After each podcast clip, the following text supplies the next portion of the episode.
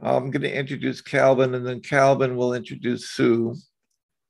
Calvin is a lifelong learner. He's creative, imaginative, likes to find out how things work, how they change.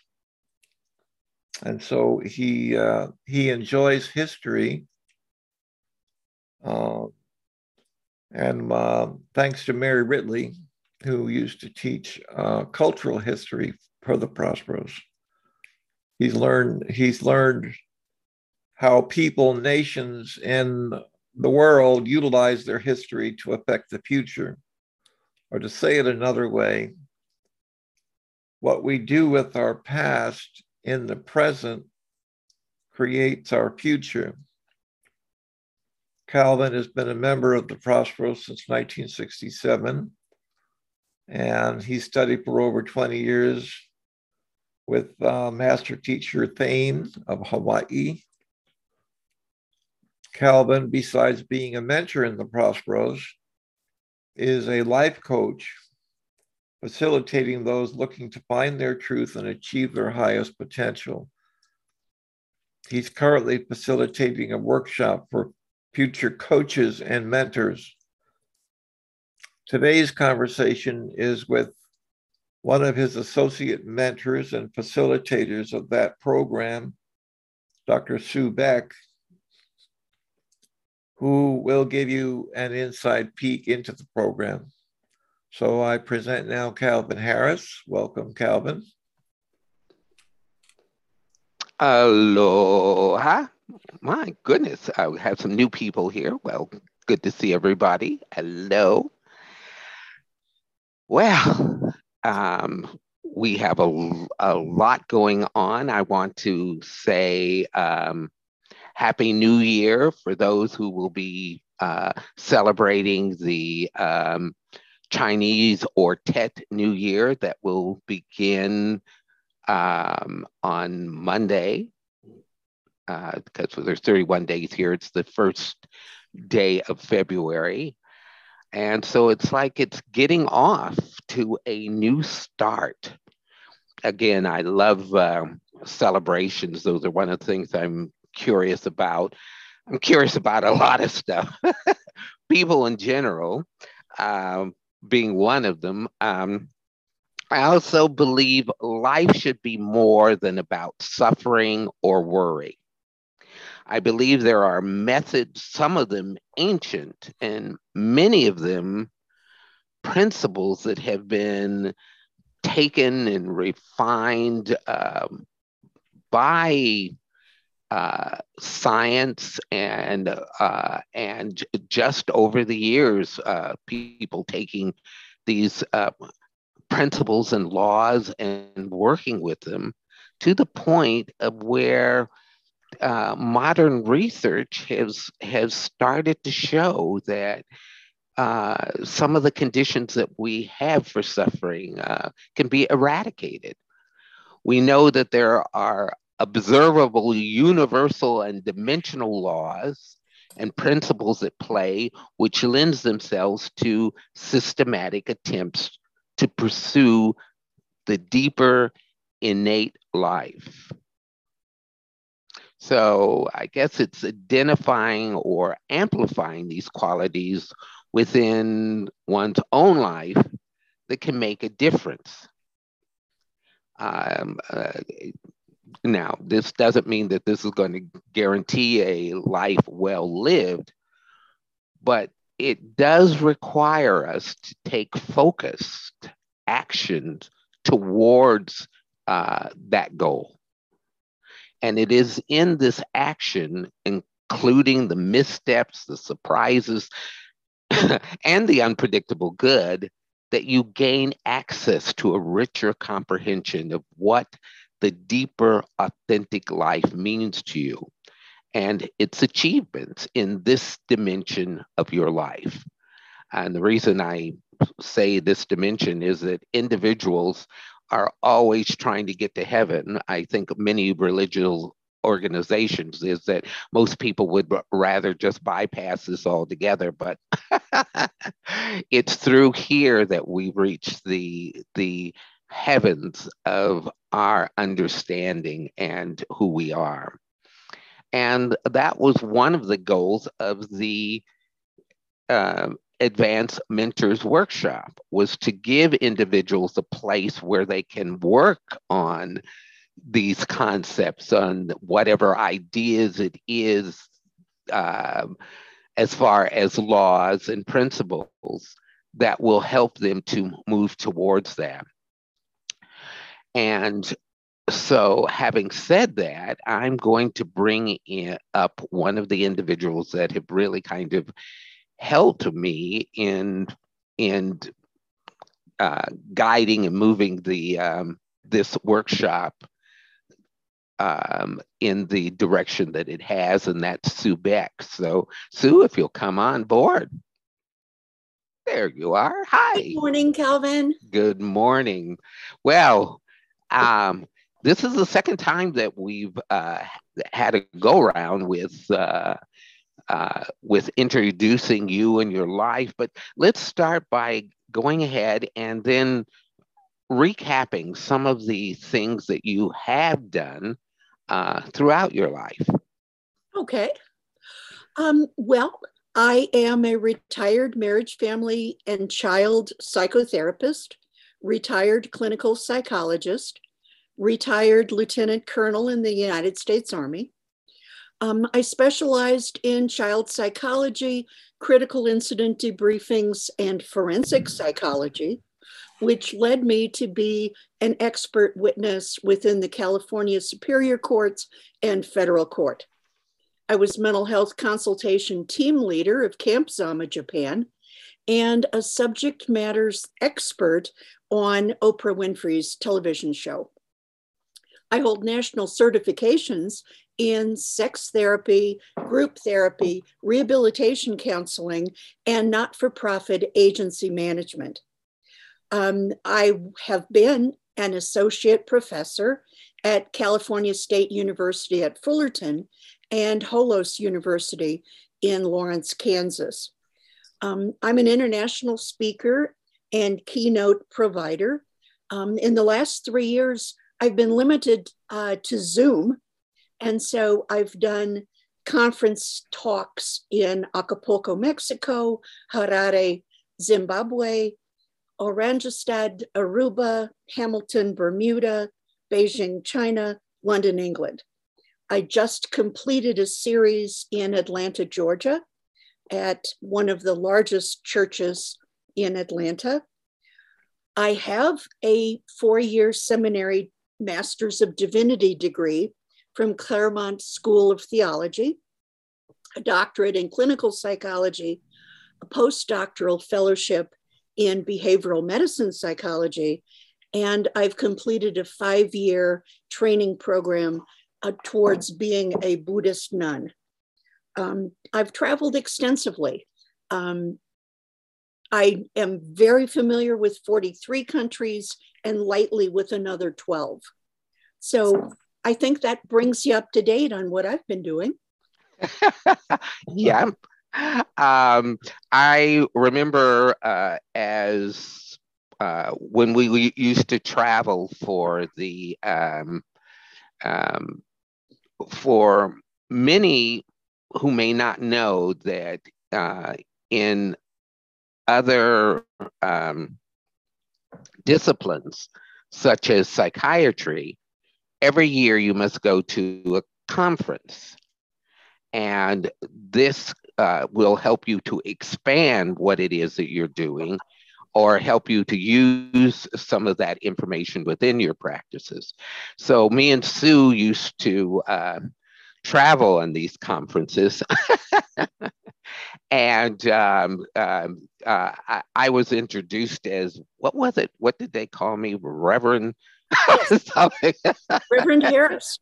Harris, because these conferences were also open to religious individuals that needed this type of training when they were dealing with individuals.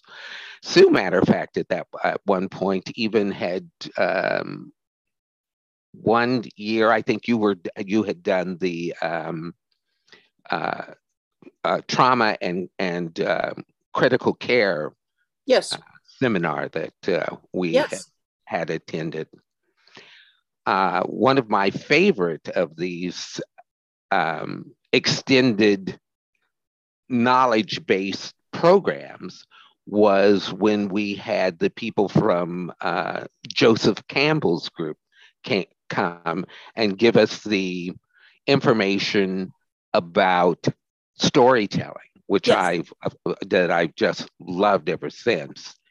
So there's a lot that goes on, plus the people that have been there. But I think the key thing here is that there are observables of universal and dimensional laws and principles at play, which lends themselves to a systematic attempts to pursue the deeper inner life.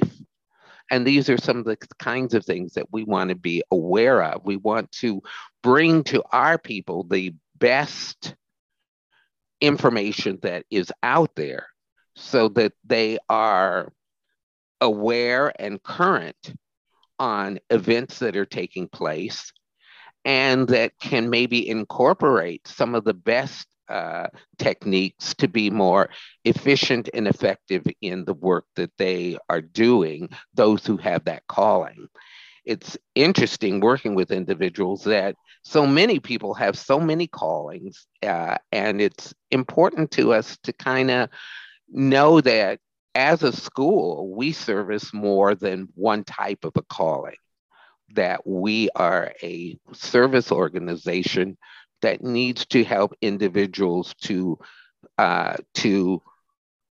expose or to allow their unique opportunity for being to come forth. So, Sue, as we've heard, there's a lot that you've been involved in, a lot that you've done. And again, some of it is because of focus. Some of it was because of things that were unpredictable. And some things were just a roundabout from left field. So it's also that understanding that sometimes tragedies within our lives can bring us forward. So let's start with your early life then. Well, I grew up on an Iowa dairy farm with an aunt that worked for the United States Army as a teacher in their international schools. She always sent me postcards and said, someday you're going to see the pyramids of Egypt. Got to see that 2 years ago. Someday you're going to see all of these things in the world. And so I wanted to get out there and find it. I came across the Prosperos in my early 20s and started letter writing with Thane. He encouraged me to pursue everything that interested me. He wanted to know about it. And so that really set me that if I was interested in something, I pursued it. And when we say pursue, it's just with trying to get, well, what are the dynamics that are there? What are the things that make this work? So many times when individuals are thinking about pursuing things, they don't realize that there is a cost to that. They don't realize that there may be training that is necessary for that. And they may not realize that there are consequences to moving in a particular direction. And so there is always the that need for accountability and responsibility. We have that business that goes on with you being in the Army. Now, people don't realize that people, when they go into the service, that they're making an agreement. And for Sue, I think your agreement was for education. Is that correct? When I went into the military, I was following my mother's footsteps. Mm-hmm. She was a retired Army nurse. Mm-hmm. And I went in with the idea that they had opportunities and educational opportunities that would increase my world. I talked to Thane about it, and he absolutely encouraged me to go forward. He was quite pleased when I got a direct commission from President Jimmy Carter at that point. Mm-hmm.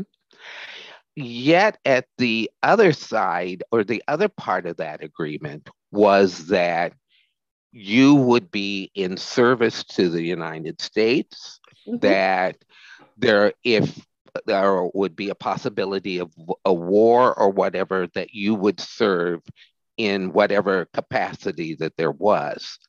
So there was an agreement of that you would bring your best to that, your best education, your best understanding, your strategic thinking that you would have, you would bring to that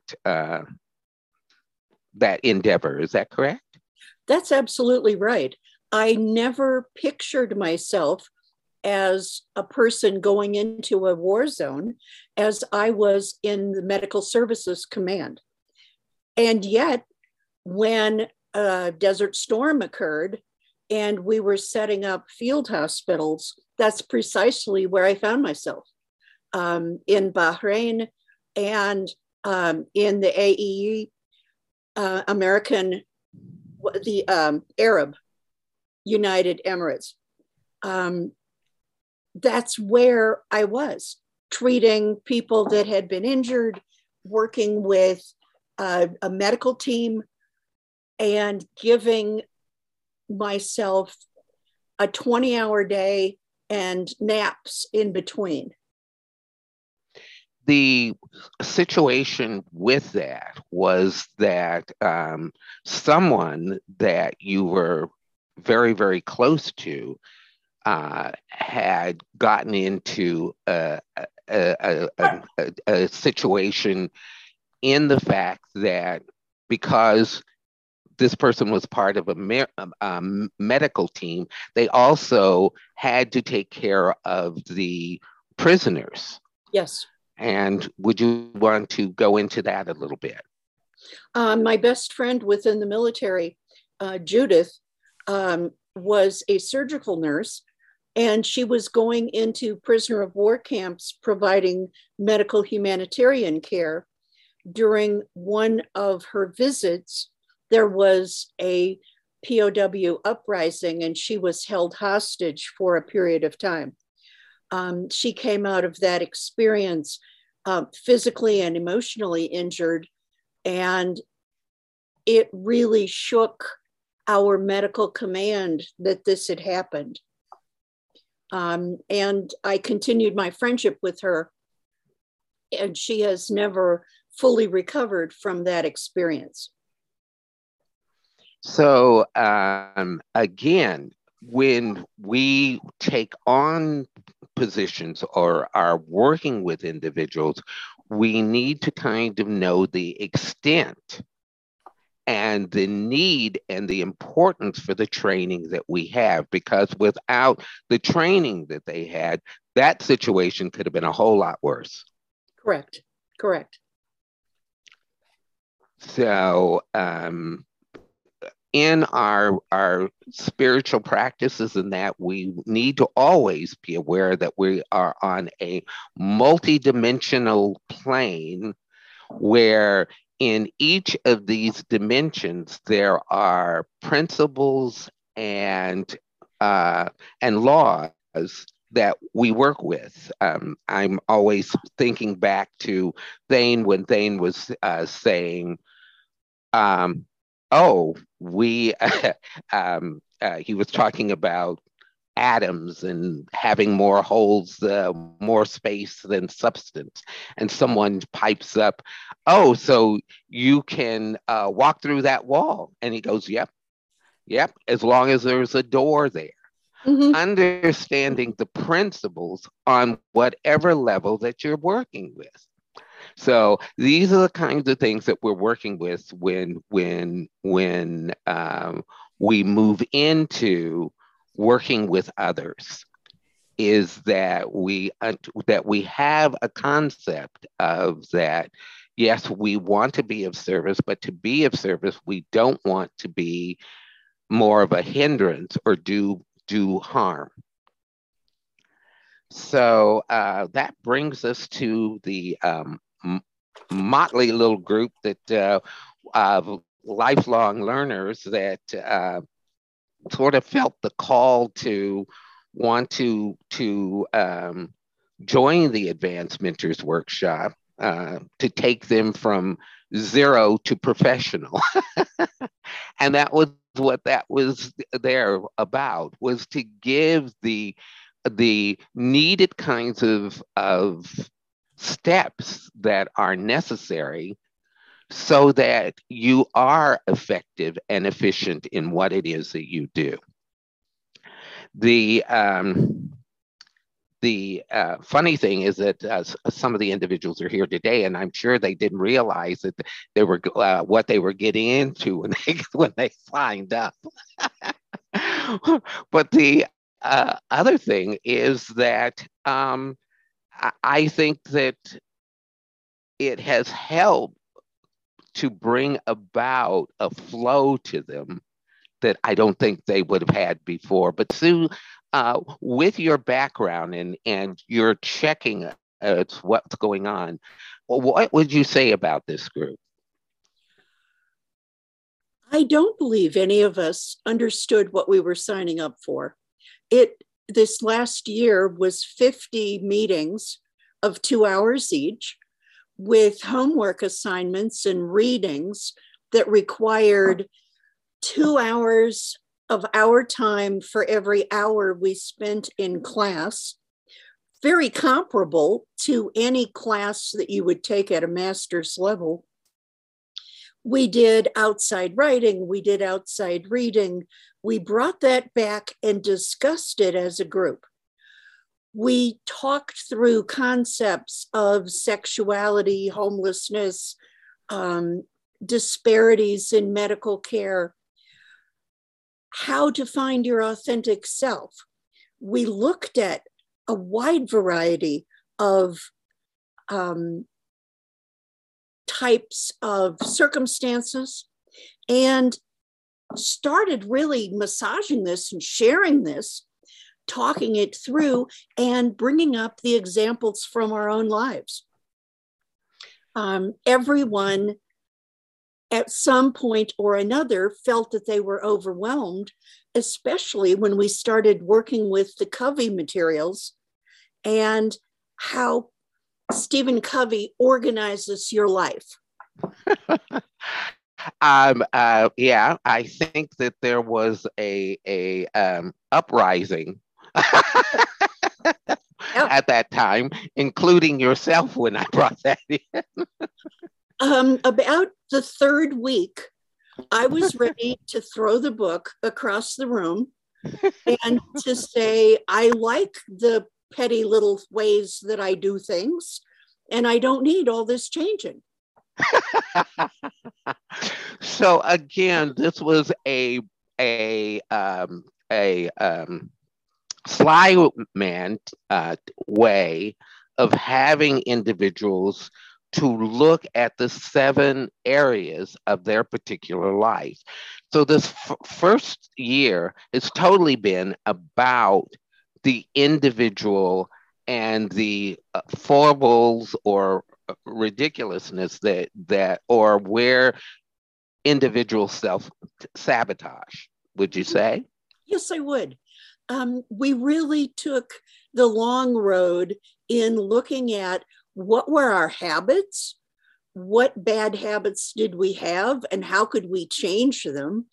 Where did our Judeo-Christian point of view come from? Were we taking care of our whole system? Were we taking care of our intellect and our physical being? Or were we just focused on one small little part of life? And so it's been quite a roller coaster journey. The other thing is that with working with the group, there is that whole understanding of the importance of group dynamics. Yes. But that group dynamic starts with you yourself working with understanding what your will is, understanding the dynamics of your physical body and emotion, your intellect, and then working with the, having those things triggered so that then you could go about working with translation and RHS to move into these areas of imagination, intuition, and higher self.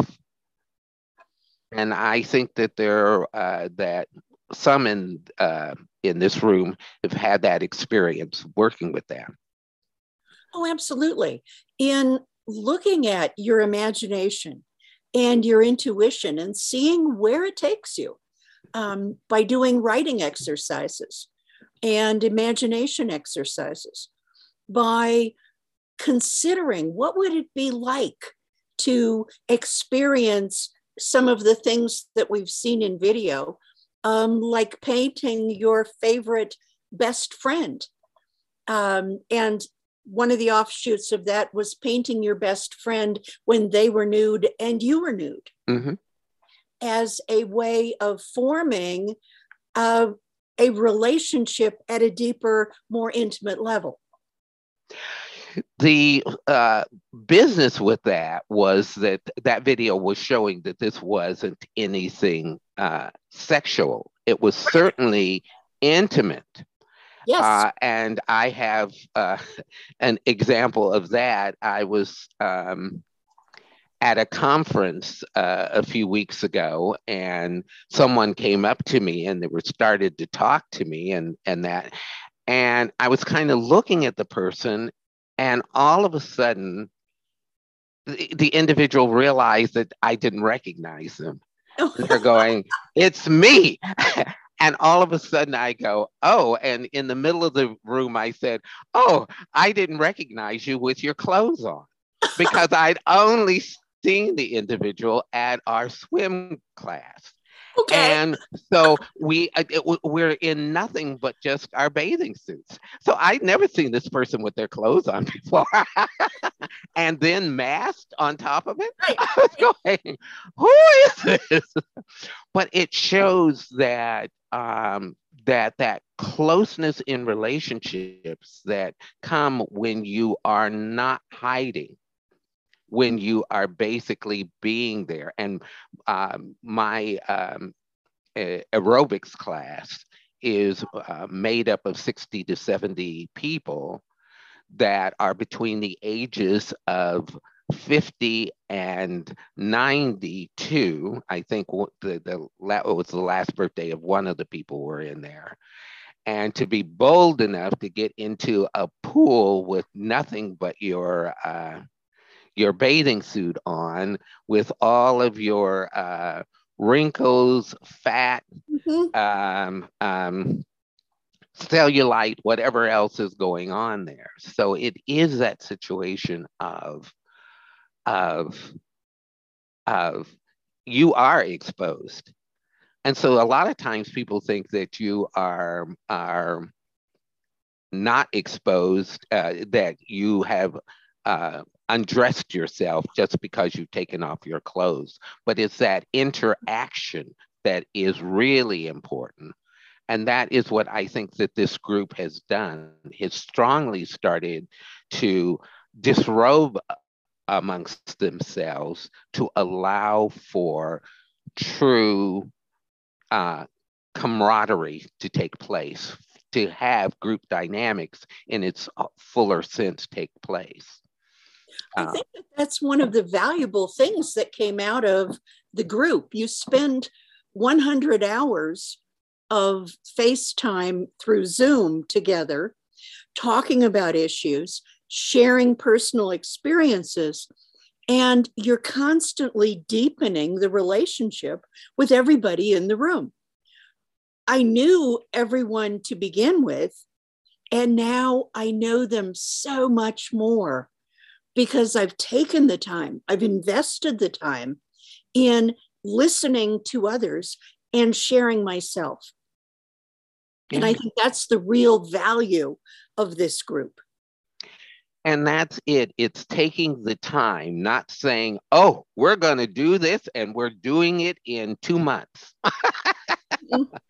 The individuals had to sign up for a focus of what it was, what the intention was of the group, and had to agree for a 2-year period. Now, we've just finished the first year. We're going into the second at this point. So it's getting deeper and really looking at some things. But out of this, I think that some real tools that they can use in other parts of their lives are taking place. One of the major things that we're trying to get taken care of at this time is individuals' personal calendars. Sue, did you want to talk a little bit about that? Personal calendars have a way of assisting you in accomplishing your goals and the things you want to do. If you put it on a calendar, it's more likely to happen than if you don't. If you put it on a calendar, you can see how the building blocks are building towards your goal. You can also see if you have time to do more towards that goal, or if you have time to take on anything else. Calendars become your coordination of you interfacing with your life. One of the things that we try and do with the calendar is say, you decide what 3 things that are important to you that you're going to get done every day. Mm-hmm.